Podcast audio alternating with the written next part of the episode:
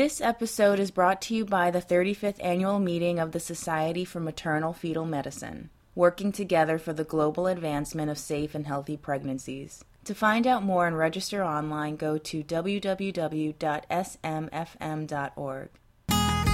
You're listening to the American Journal of Perinatology podcast.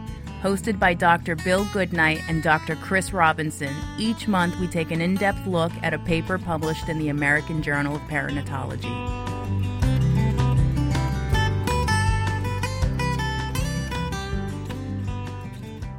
In this, the final installment of our Society for Maternal Fetal Medicine Roundup podcast, Dr. George Saade, Dr. Chris Robinson, and myself, Bill Goodnight, conclude our discussion of selected abstracts as presented at this year's Society for Maternal Fetal Medicine annual meeting, the pregnancy meeting. We're going to shift gears a little bit away from ultrasound back to intrapartum events. Dr. Robinson also highlighted another paper from one of the oral plenary sessions, Are Low Volume Hospitals Low Risk for Maternal Morbidity? This was presented by Dr. Alexander Friedman from the Columbia University Medical Center. I think this is a very important topic because when we start tackling maternal mortality as well as maternal risk in labor, and we think about where patients deliver, sometimes they have a choice and they can choose to go to a very high volume hospital. And then some patients, because of rural America or because of transportation issues or other reasons, may not have an option. They may deliver in a lower delivery volume hospital.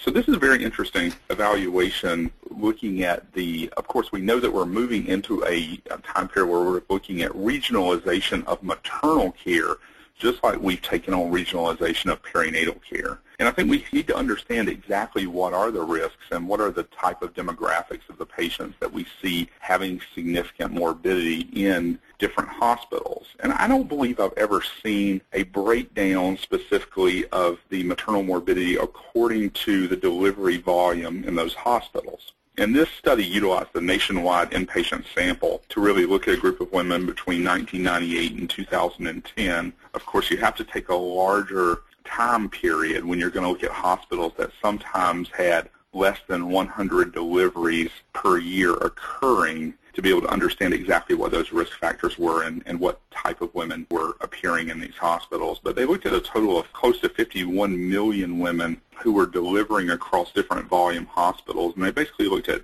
high volume centers as being those with more than 2,000 deliveries per year, moderate volume centers between 1,000 to 2,000, and then low volume between 501 to 1,000, and then very low volume, which are those between 100 to 500. And then they classified different major morbidities and even mortality according to this annualized delivery volume across these patients. And they reported these rates as rates per 100,000 deliveries. And what was really interesting is some of the things we could certainly potentially begin to say that it's possible I might predict that a woman could be at high risk, for instance, for sepsis, or maybe she's at high risk for status asthmaticus because of history. And then there's certainly other conditions that maybe she presents with pulmonary edema or stroke. And one of the ones that certainly struck me during this presentation was pulmonary hypertension was one of the things that they looked at as well. And I think we would all agree that when we see women, and certainly our counterparts that are in rural America see women with pulmonary hypertension, they are not interested in caring for that person in a low volume hospital.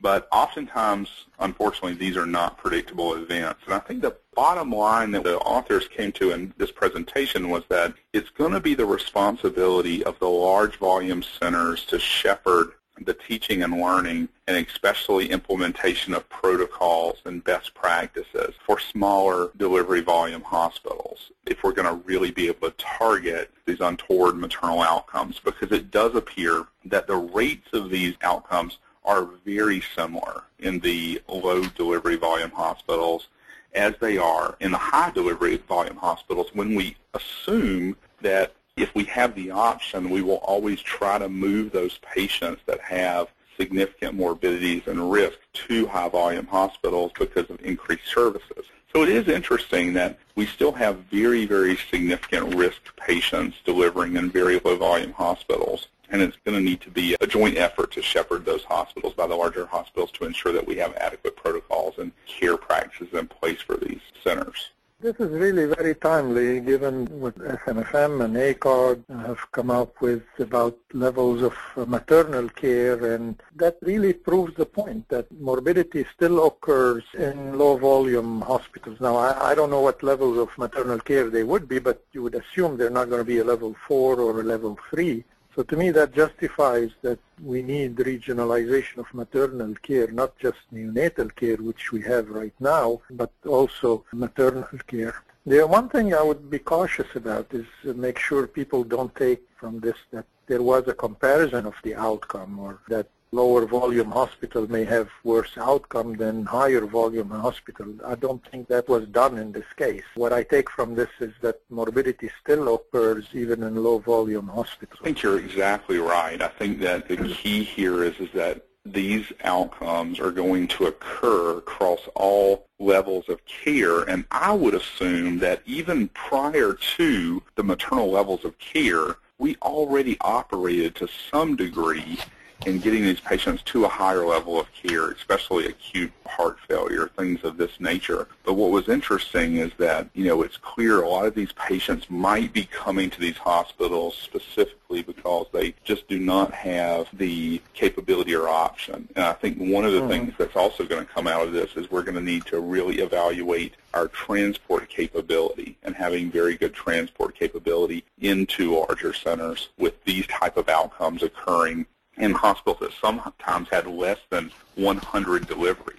And I agree with yeah. you. We don't have any sense of outcomes, but these are the type of outcomes they're looking at are really some of the most morbid. I would think that this also would highlight that need, as you alluded to, that these are events that are going to happen in a very small hospital and that that hospital needs to not just rely on the ability to just transfer them out, but should come up with some novel ways of educating themselves as to how to deal with something that they don't see very often, either through telemedicine or you know, low fidelity or high fidelity simulations or things like that so that they still can be prepared for these very, very rare events and not have a dramatic difference in outcomes. That's a great point. That is. I agree. I'm going to shift gears back to cesarean and infection for our last abstract of the evening one of the abstracts during the Saturday morning oral concurrent session on labor was the treatment utility of postpartum antibiotics in chorioamnionitis study, the TUPAC study. This abstract was presented by Dr. Anthony Shanks from Washington University in St. Louis, Missouri. The aim of this randomized controlled trial was to determine if a post-delivery dose of gentamicin and clindamycin compared to no further antibiotics resulted in a reduction in the risk of endometritis in patients undergoing cesarean delivery after they had the diagnosis of chorioamnionitis in labor. Diagnosis of chorioamnionitis was made by the typical clinical findings of maternal fever, fetal tachycardia, maternal tachycardia. Patients received ampicillin and gentamicin in labor and then had an indication for a C-section. They received a single dose of clindamycin prior to the cesarean incision and then were randomized either to no further antibiotics after delivery or an additional dose of gentamicin and clindamycin approximately eight hours after delivery the authors found was that there was no difference in the rate of endometritis with the post-delivery antibiotics. The rate of endometritis in the untreated group was 9.8% compared to 7.7% in those who received the antibiotics. The study was stopped about halfway through their planned enrollment for futility. The sample size was set based on a 30% assumed risk of endometritis in patients with chorioamnionitis that underwent a cesarean delivery. So they were going for 119 patients per arm. They stopped at a total of 80 patients with these findings. They then did take their data and added it to two other prior trials as sort of a meta-analysis and again did not find a statistically significant difference between the antibiotic and the no antibiotic group of 16.7 versus 12 percent. The authors concluded that additional postpartum antibiotics do not decrease the rate of endometritis in patients with chorioamnionitis that undergo cesarean delivery. I think there are some strengths from this study. It is prospective. It is a randomized controlled trial. One of the challenges that I think they had was, as we alluded to earlier, somewhat of an overestimation of their risk of their primary outcome when they went to power their study. The outcome ended up being a little less than 10% when they had estimated the rate of infection of approximately 30%. So that does put them at risk for some beta or type 2 error. They did try to resolve this by adding the two other trials into a meta-analysis and still did not show any difference. I think this could make significant impacts on less antibiotic exposure and, and those kinds of things in the postpartum period. However, there still remains a 10% that got that diagnosis of endometritis that I'd rather that number be smaller before I don't do anything. So I'd be curious to hear other people's opinions.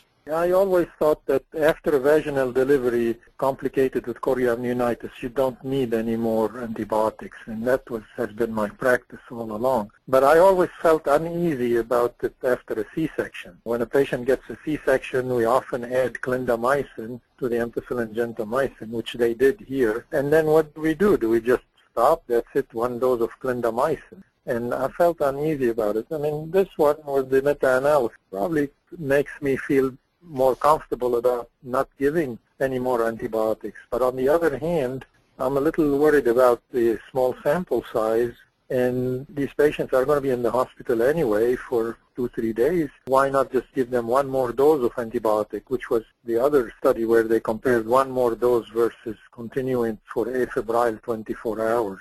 And one right. more dose was as good as continuing it anymore further. So I'm still conflicted. I don't know what to do. I would say uh, not more than one more dose for sure. But if you're really brave, then don't give them any more antibiotics.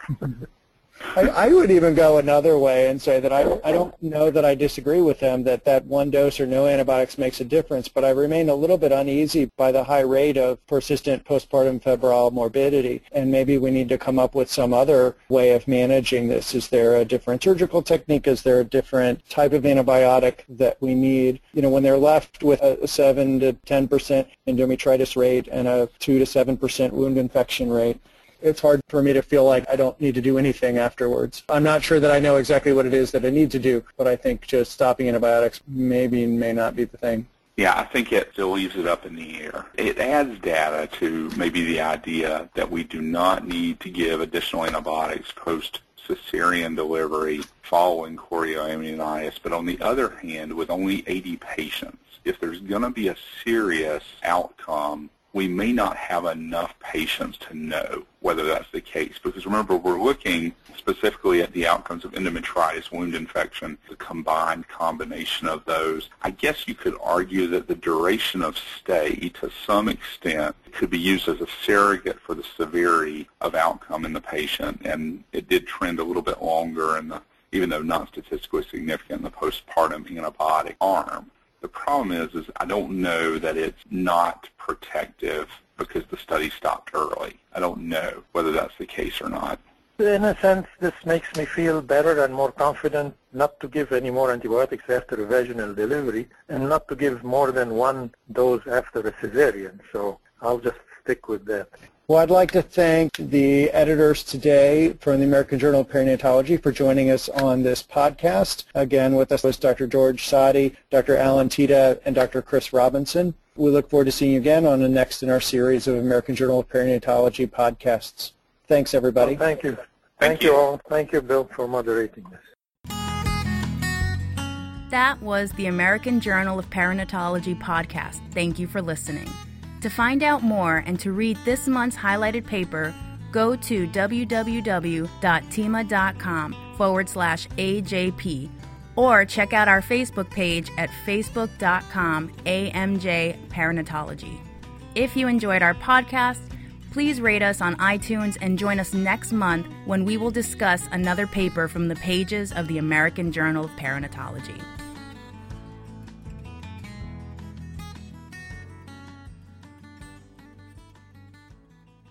This episode was brought to you by the 35th Annual Meeting of the Society for Maternal Fetal Medicine, working together for the global advancement of safe and healthy pregnancies. To find out more and register online, go to www.smfm.org.